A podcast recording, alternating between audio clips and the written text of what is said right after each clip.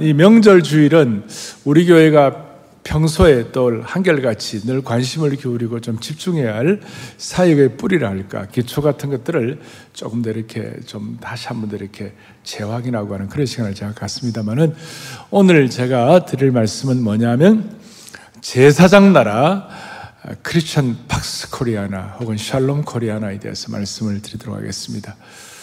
사랑하는 영가족 여러분, 형제자매 여러분, 교회의 제일 주된 사역이 뭘까요? 사랑의 교회의 제일 중요한 사역은 뭘까요? 음, 여러 가지 있습니다. 뭐 여러 가지 있습니다만은 사랑의 교회의 제일 중요한 사역은 뭐냐면 생명 사역이에요. 우리 교회를 통하여 수많은 영혼들이 주 앞에 들어오고 새로운 생명을 얻고 무엇보다도 교회에 오셔서 삶이 변화가 되어야 합니다. 소위 그 life change가 일어나야 하는 것이.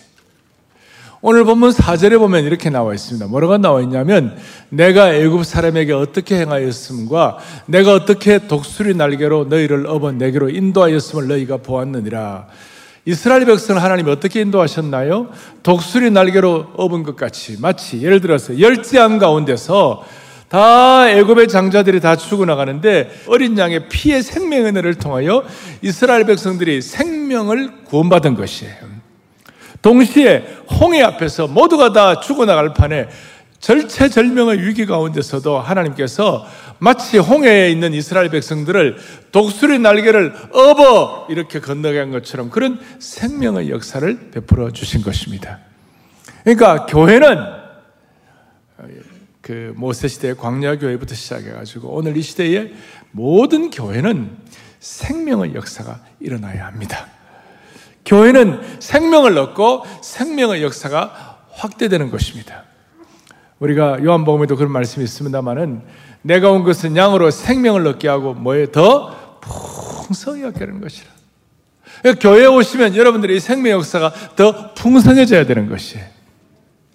이 생명은 두 종류의 생명이 있습니다. 하나는 뭐냐면 영원한 생명, 신비한 생명, 풍성한 생명이라는 소위 생명은 뭐냐면 헬라어로 조에 그렇게 조에 이건 풍성한 생명, 영원한 생명을 말하는 거고 또 하나 똑같은 우리 한국말로는 생명이라고 똑같이 쓰여, 쓰여져 있는데 이 생명은 비오스라 그래가지고 이 비오스는 뭐냐면 육신의 유한한 생명, 물리적인 생명, 죽을 수밖에 없는 우리 육신을 가진 생명. 제가 말씀드린 이 생명은 우리는 어차피 다 죽게 되어 있습니다만은 하나님께서 우리에게 은혜를 주셔갖고 피의 어린 양의 피에 근거한 능력을 받아서 이스라엘 백성들이 출애굽을 하고 홍해를 걷는 것과 같이 교회 생활을 통해 하나님이 우리에게 신비한 생명의 역사를 주신 줄로 확신합니다. 창세기부터 요한계시록까지 쭉 이어서 보면 무슨 일이 일어납니까? 창세기 1장에 보면 너희는 생육하고 번성하고 충만하라 그랬어요. 그것은 우리가 어, 생명의 확장 이런 것도 다 포함되어 있지만 영원한 시, 생명의 신비도 거기 다 포함되어 있는 것이에요. 그리고 주님께서는 이 땅에 오셔가지고 제2의 아담 대신 예수님이 이 땅에 오셔가지고 무슨 일을 하셨습니까? 요한복음 3장 16절에 아, 누구든지 주님을 믿는 자는 아무도 멸망치 않고 영생을 얻으리라. 맞습니까? 그 영생이 뭐예요? 영원한 생명을 얻으리라. 이게 조예예요, 조예. 영원한 생명을 얻으리라. 신비한 생명, 풍성한 생명을 얻으리라.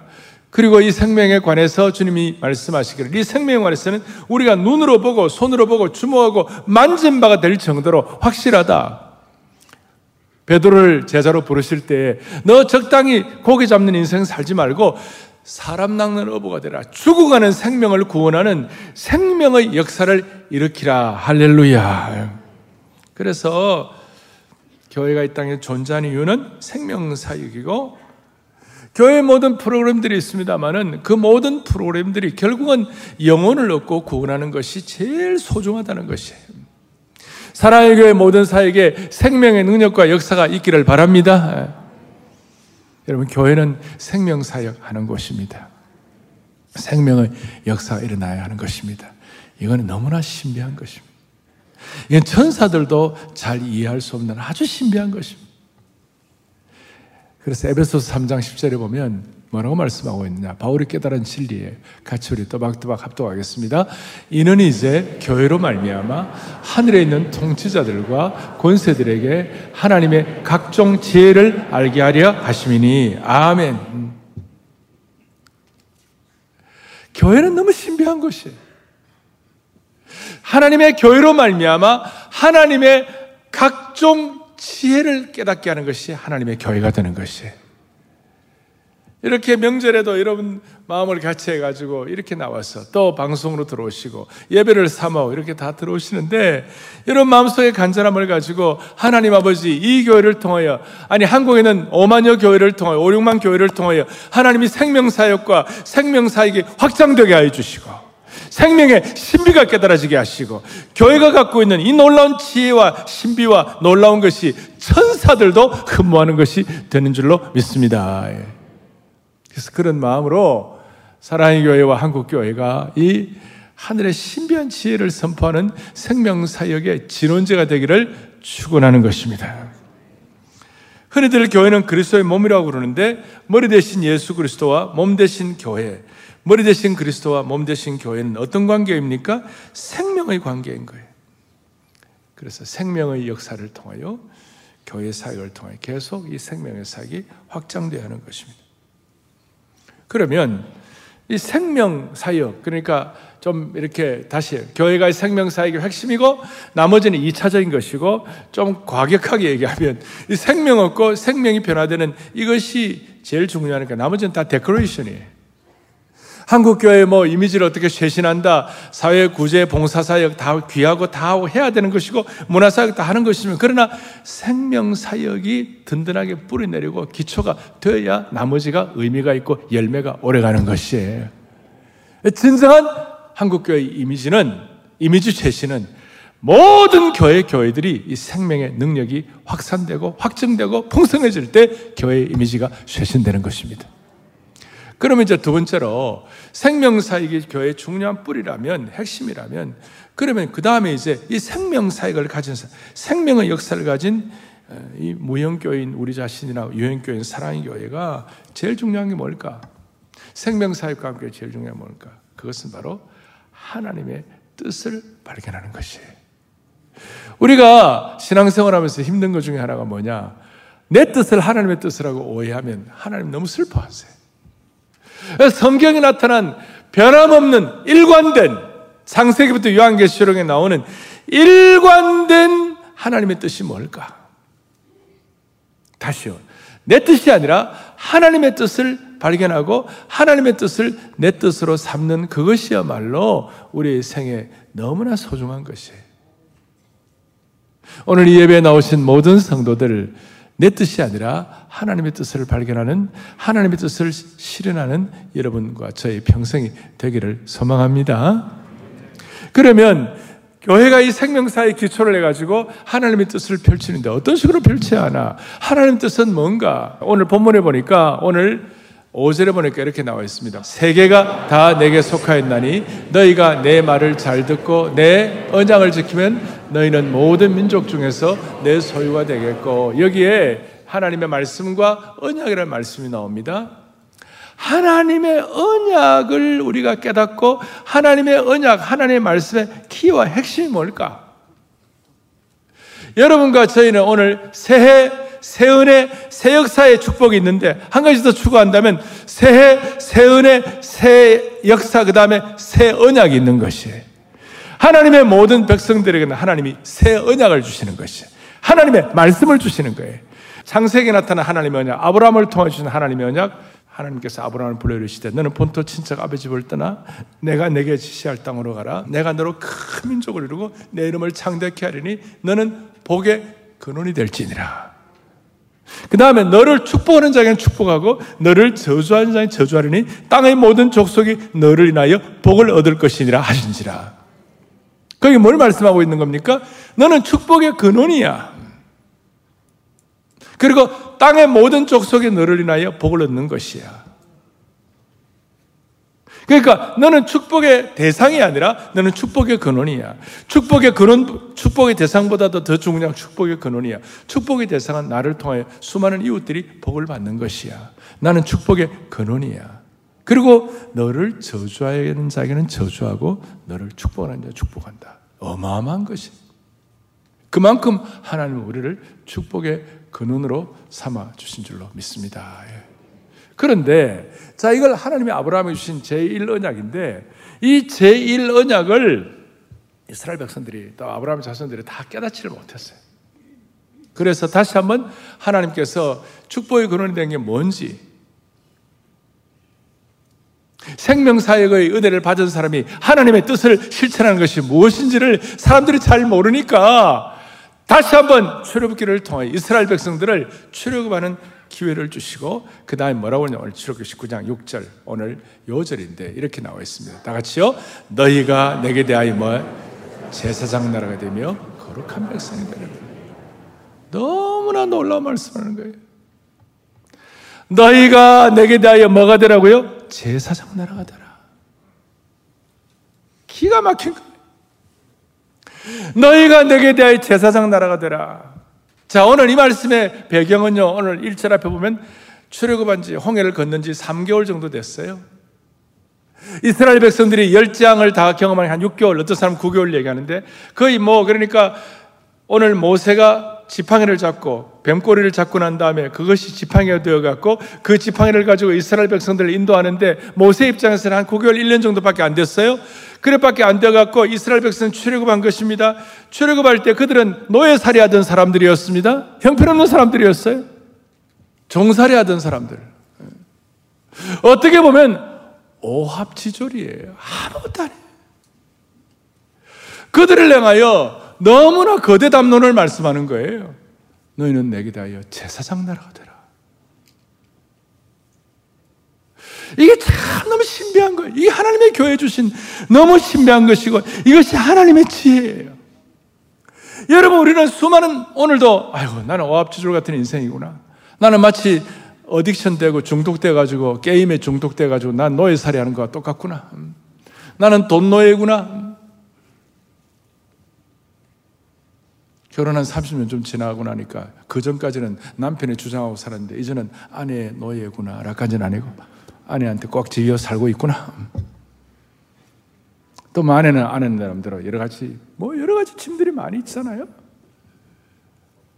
근데 오늘 이 중요한 명절 주일날 제가 왜 이런 기초적이고 중요한 걸 말씀할까요? 여기에 뭔가 거룩한 하나님의 지혜가 담겨 있는 것이에요. 종살이 한 지 노예, 노예 생활에 익숙한 사람들. 이제 겨우 풀려난 사람들. 마치 오합지졸과 같은 그런 사람들을 앞에 놓고 하나님 뭐라고 말씀하셨는가? 너희는 내게 대하여 제사장 나라가 되라. 창세기 12장에 축복의 근원이 뭔지를 모르는 사람들에게 다시 한번 너희는 내게 대하여 제사장 나라가 되라고 깨닫도록 분명한 방향을 제시해 주신 주님의 은혜를 찬양합니다. 왜냐하면 제사장은 여러분 누굴 위해 삽니까? 제사장은 자기 배를 두드리고 사는 사람이 제사장이 아니에요. 제사장은 누굴 위해 삽니까? 하나님과 백성들을 위해 사는 것이 제사장 몫이에요. 다시요. 종살이에 익숙한 사람들, 어압지졸 같은 사람들, 겨우겨우 이제 어린 양의 피를 인하여 생명의 역사를 경험한 사람들, 기적과 같은 은혜로 홍해를 건넌 사람들에게 주님 뭐라고 말씀하시는가? 장세기 12장에 제1 언약을 주셨던 그 하나님께서 주님께 제2 언약을 통하여 다시 한번 확증시켜 주시는 거예요. 회복을 넘어 부흥으로, 가기를 원하는 우리의 마음에 소원이 있다면 오늘 이 말씀이 여러분들의 기도의 제목이 되기를 바라는 것이. 이 제사장 나라라는 것은 어떤 뜻입니까? 이것은 세상 제국이 아니에요. 오늘날 이 세상은 제국을 세우기를 원합니다. 제국은 자기 나라, 자기 민족만을 위해 사는 나라, 나라입니다. 그러나 하나님은 이 땅에 제사장 나라를 세우기를 원하시는 것이에요. 하나님께서 이스라엘을 통하여 만약에 제국을 세우기를 원하셨다면 이스라엘은 그냥 지금 다 끝났을 거예요. 멸절되었을 거예요. 제사장 나라는 거룩한 그리스도의 보혈에 근간 거룩한 나라예요. 어떤 거룩한 나라인가? 세상적인 풍요로움이 넘치는 복인가? 아니에요. 이 제사장 나라는 6월절 어린 양의 피로 시작된 나라인 줄로 확신하셔야 되는 거예요. 어린 양의 생명의 피가 히브리 장자들의 생명을 지켜주었고 여기에서 제사장 나라가 시작되는 것입니다. 지금 우리는 오늘 우리 주위를 살펴보세요.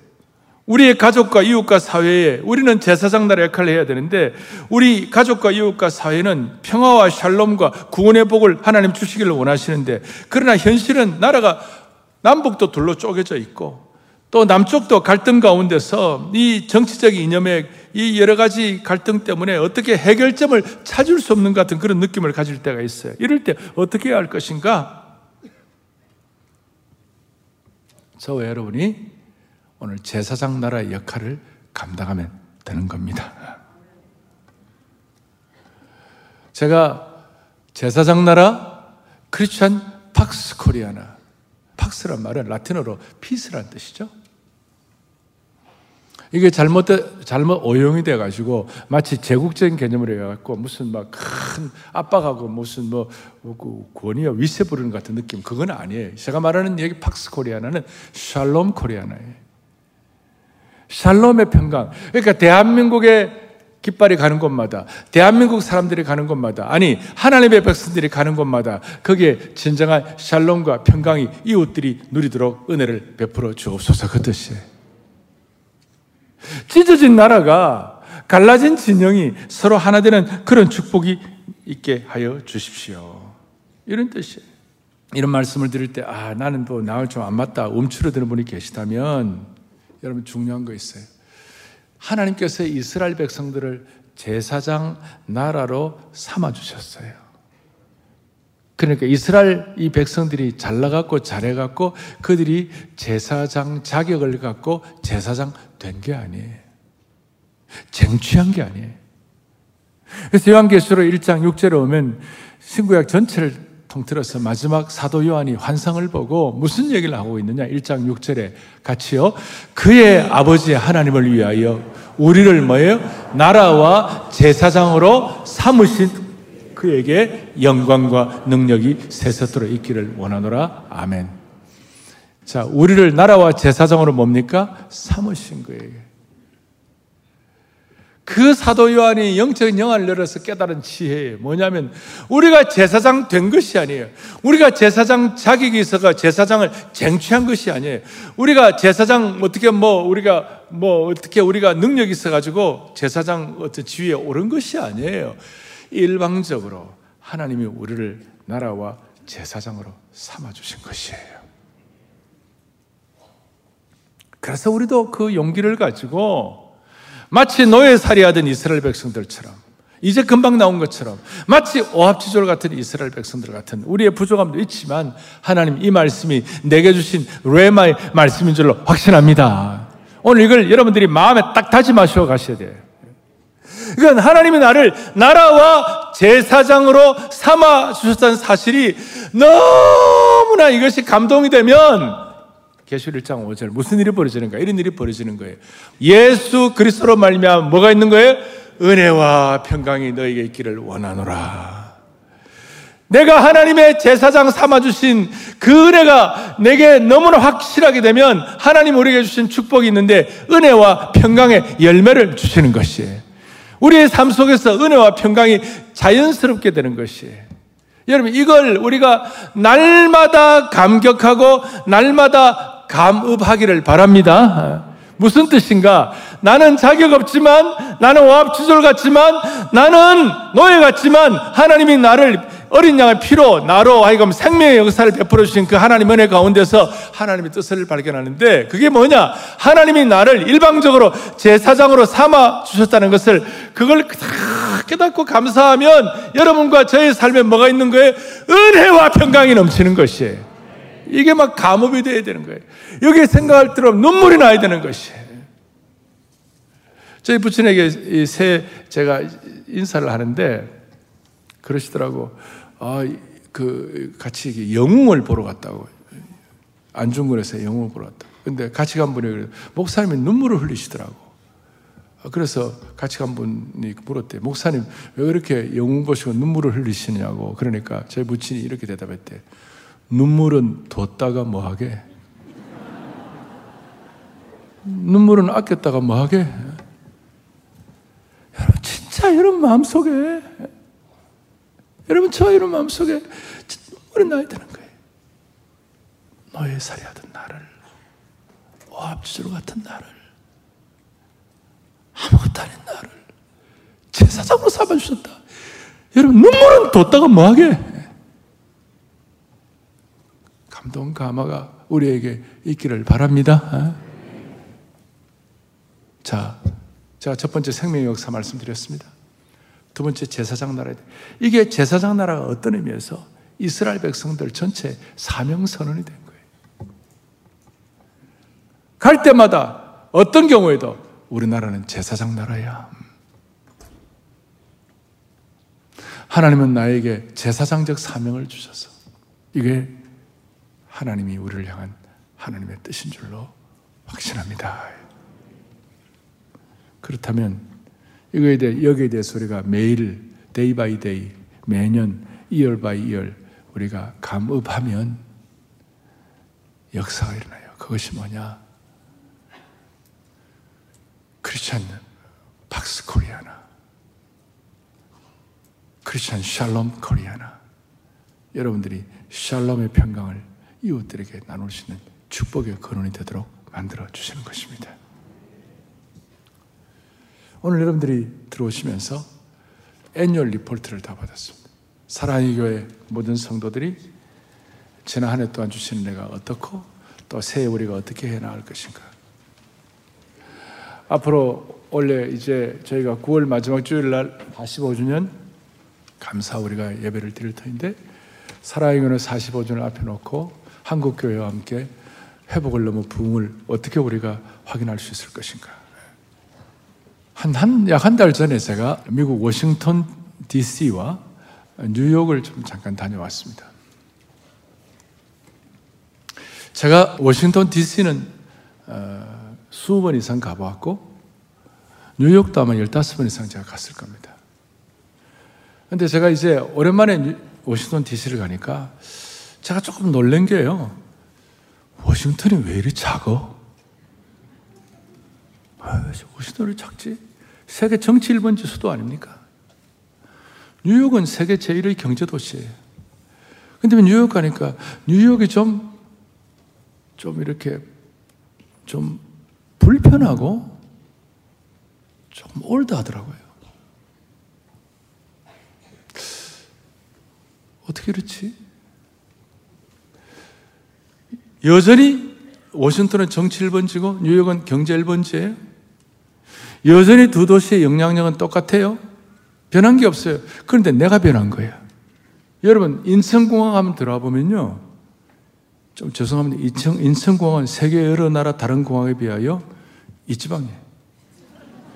아니, 아니, 이게, 이, 아, 뭐, 뭐, 뭐, 일본이나 뭐, 미국이나 여러, 뭐, 세계 최고공항이나 싱가포르 창에 가봐도 좋기는 좋은데 약간 올드한 느낌이고 인천은요, 미래지향적인 공항이에요. 물론 내 생각인지 모르지만. 아, 뭔가 좀 달라졌어요, 세상이 지금. 그러니까 서울이라는 도시는 배산임수, 산이 있고 강이 있고 그것도 큰 강이 있고 큰 산이 있고 세계 어느 나라가 토요일 그런 얘기를 토요일 날 늦음하게 일어나 가지고 어 나 오늘 브런치 먹고 나 오늘 산에 가봐야 되겠네 하고 마음 먹고 30분 만에 산에 갈 수 있는 나라는 서울밖에 없는 거예요. 서울뿐만 아니라 다른, 다른 도시도 마찬가지죠. 그리고 그런 배산임수와 도시가 있을 뿐만 아니라 서울은 역사까지 있는 곳이에요. 아주 독특한 그런 하나님이 우리에게 이런 독특한 뭘 주신 거예요. 그래서 지금 뭐, 뭐, 폴란드라든지 UAE라든지 사우디아비 이런 데서 막 몇십 조씩 그냥 한국에 투자하고 방산, 그 다음 원전, IT인데 막 투자를 하잖아요? 왜 이렇게 해외에서 한국에 투자할까? 한국에 대한 나름대로의 어떤 서울이란 이제 한강의 기적이다. 나름대로 동경이 있어가지고 그렇게 서울로 모여드는 거 아니겠는가. 이런 생각도 있었어요. 예. 그런데 그게 그런 면이 있는 동시에 또 너무나 안타까운 것은 뭐냐. 초 저출산율, 전 세계 출산율 제일 낮고, 고화 수출국, 아직까지 고화 수출국이고, 정치적인 극단적 분열은, 분열은 말도 못하고, 정치적인 입장이 다르면 얼굴도 안 보려고 그러고, 견해가 다르면 부모 자식 간에도 식사를 함께 하지 않는 상황이고, 심지어 결혼을 앞둔 커플이 정치적 견해가 다르다 해가지고 파국, 파국에 있는 사람도 있고, 그러니까 지금 지역, 그 다음 세대, 무슨 뭐 이런 갈등보다도 정치 이념 갈등이 심각한다. 한쪽은 한류가 있고, 한쪽은 global standard 서울이 있고, 한쪽은 이런 거 올라가고 있는데, 또 하나는 너무나 안타까운 일들. 이 두 가지가, 이 두 가지가 너무 큰 괴리예요. 여기에 대한 무슨 근본적인 해결책이 없을까? 그냥 이대로 놔둬야 할 것인가? 제가 볼 때는 오늘 이런, 이런 특별한 시간에 뭔가 새로운 차원의 특별한 비전과 놀라운 새 일과 새로운 방향이 잡혀지지 않으면 우리나라는 길이 없어요. 한쪽은 너무 자랑스러운데 한쪽은 너무나도 안타까운 상황. 그래서 여기에 뭔가가 새로운 길, 새로운 방향을 하나님이 주셔야만 되는 것이에요. 아니, 우리가 말씀 속에서 그걸 확고하게 우리 것으로 삼고 그 방향을 잡고 집중을 해 나가야 되는 것이. 그러려면 그 영적인 새로운 길에 대해서 눈이 열리려면 우리 민족의 역사를 생각해 봐야 되는 것이. 우리 민족은 조선시대 말기 비참했어요. 관료들의 그 관료주의의 득세가 말도 못했어요. 그리고 그 하늘 늑약 쪽에 할 때도 그것도 사실은 그 관료들의 보신주의로 있잖아요. 80% 관료들 자기들 보호하려고 있잖아요. 일반 백성들은 눈에 안중도 없고 또 일본은 우리를 식민지로 침탈하고 그 사이에 무슨 길이 있습니까? 국가의 지도자는 엉망진창이고 일본은 식민지 정책으로 수탈하고 아, 길이 없는 거예요.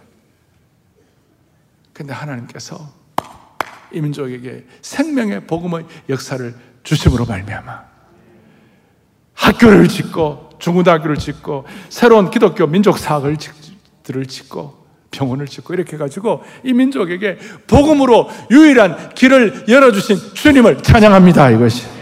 이거는 하나님께서 우리에게 제사장 나라가 되게 하시려고 그야말로 역사적인 오합지졸들, 역사적인 노예살이 하던 사람들에게 하나님께서 이스라엘 민족들처럼 제사장 나라가 되게 하려고 하나님께서 길을 열어주신 것입니다.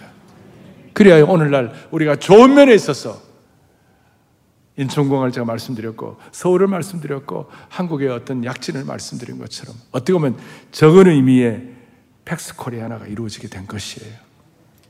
그래서 앞으로 팍스 코리아나 뭐이 팍스란 말에 약간 그 진보 진보 지식인들은 좀 거부감 있는 분들은 샬롬 코리아나라도 상관이 없어요. 이 팍스 코리아나 샬롬 코리아나는 코리아에 의한 평화와 질서의 새 질서, 새 시대를 의미하는 거예요. 야, 이거 좀 과한 거 아닌가? 그럴지도 모르 아니에요. 과한 거 아니에요. 아시아 나라를 살펴보세요. 여러분, 중국은 지금 저 들어가면 중국은 희망이 없어요. 공산주의 나라는 희망이 없어요. 일본은 겉으로 선진국이지만 한국 시민, 아직까지 그 시민의, 그, 그 시민이 한국 시민. 인도는 강고한 계급제도, 카스제도. 그러니까 이 아시아의, 이 동아시아의 유일한 희망이 뭐냐면 대한민국이에요.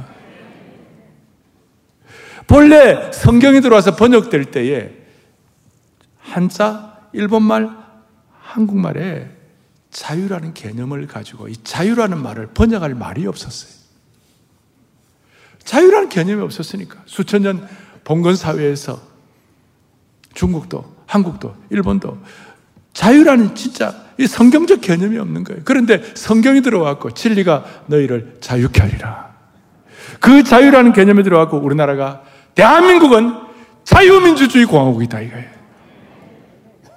이것이 근간이 되어갖고 오늘 이만큼이라도 이 명절에 안아주심의 본당에서 하나님께 예배드리는 축복을 받게 하신 주님을 찬양하는 것입니다. 그래서 오늘 우리가 이런 역사의 은혜를 가지고 우리만 잘 사는 것이 아니라 우리를 통하여 동아시아가, 아시아가 다시 한번 샬롬의 평화를 누릴 수 있는 축복을 주시기를 바라는 것이에요. 제가 이사야 19장을 읽다가 깜짝 놀랐어요. 이사야 19장 24절, 25절 이런 말씀이 있어요. 또박또박 같이 보겠습니다. 24절 그날에 이스라엘이 애굽 및 아수르와 더불어 셋이 세계 중에 복이 되리니 25절 이는 만군의 여호와께서 복 주심에 이르시되 내 백성 애굽이여 내 손으로 지은 아수르여 나의 기업 이스라엘이여 아멘 복이 있을지어다 여러분 애굽이 뭡니까? 애굽은 이스라엘을 종살이 시킨 나라입니다. 못된 나라입니다. 아수르는 어떤 나라입니까? 아수르는 북쪽 이스라엘을 멸망시킨 그런 아주 원수 같은 나라입니다. 아주 잔인한 나라입니다. 어떻게 애굽과 아수르가 이스라엘과 함께 복을 받을 수가 있겠나요? 하나님이 이스라엘 백성들이 제사장 나라의 삶을 제대로 살게 되면 주위에 있는 애굽과 아수르도 덩달아서 샬롬과 복을 받는다 이 말입니다.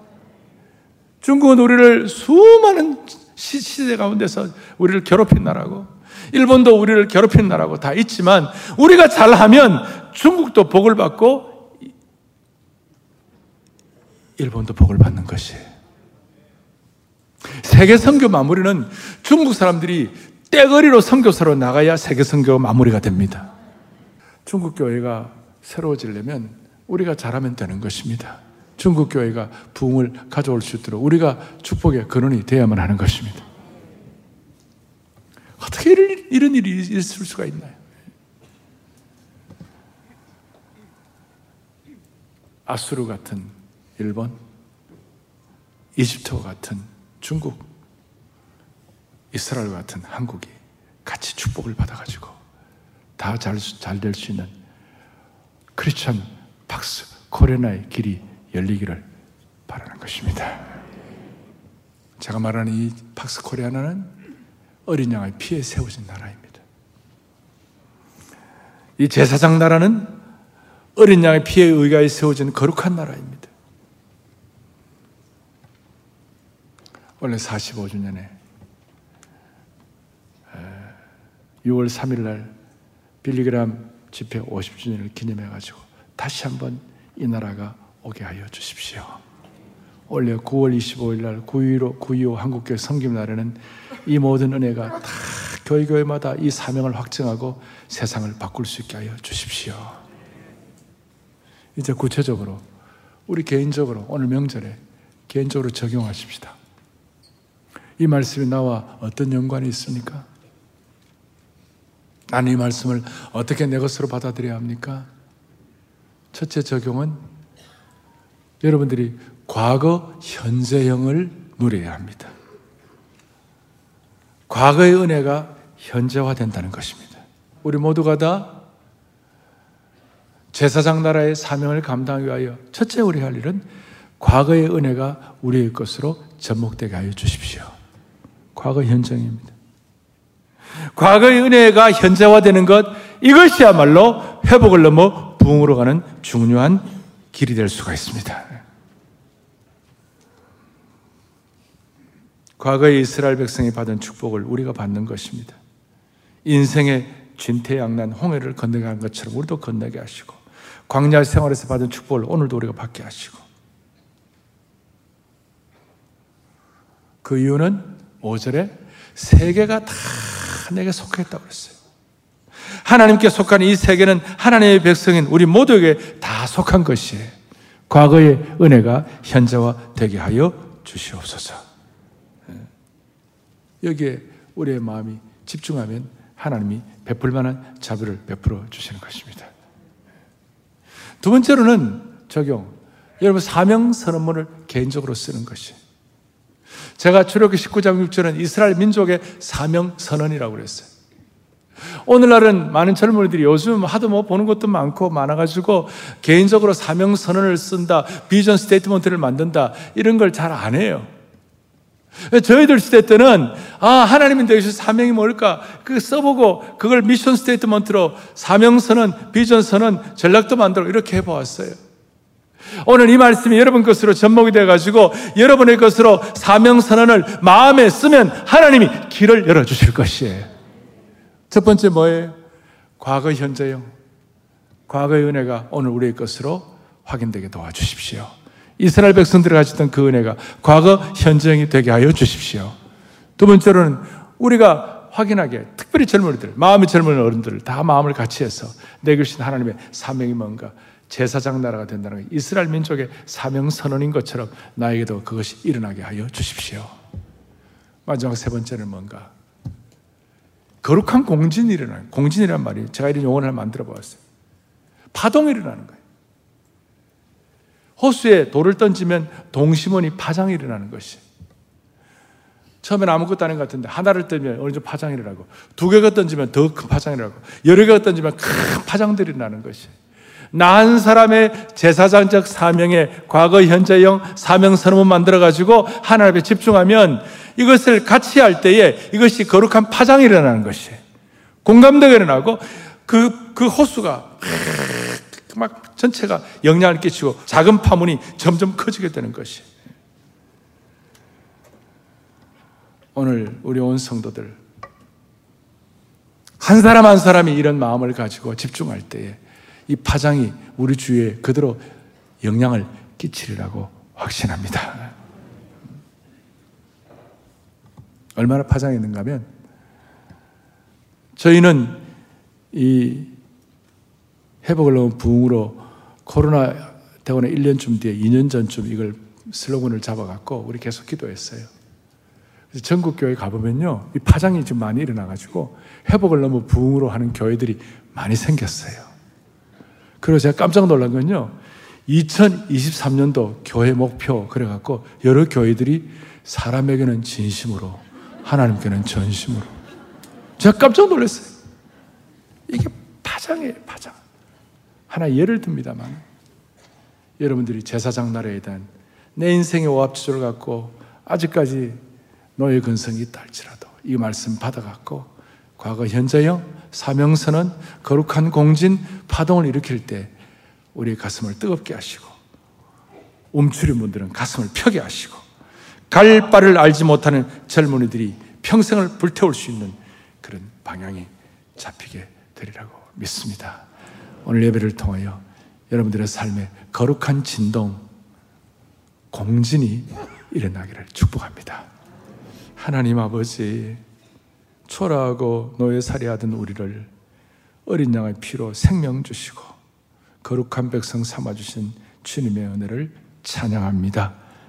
이제 새 은혜, 새 역사로 시작하는 이 새해가 새 언약으로 축복이 되는 이 한 해가 되게 하여 주시옵소서.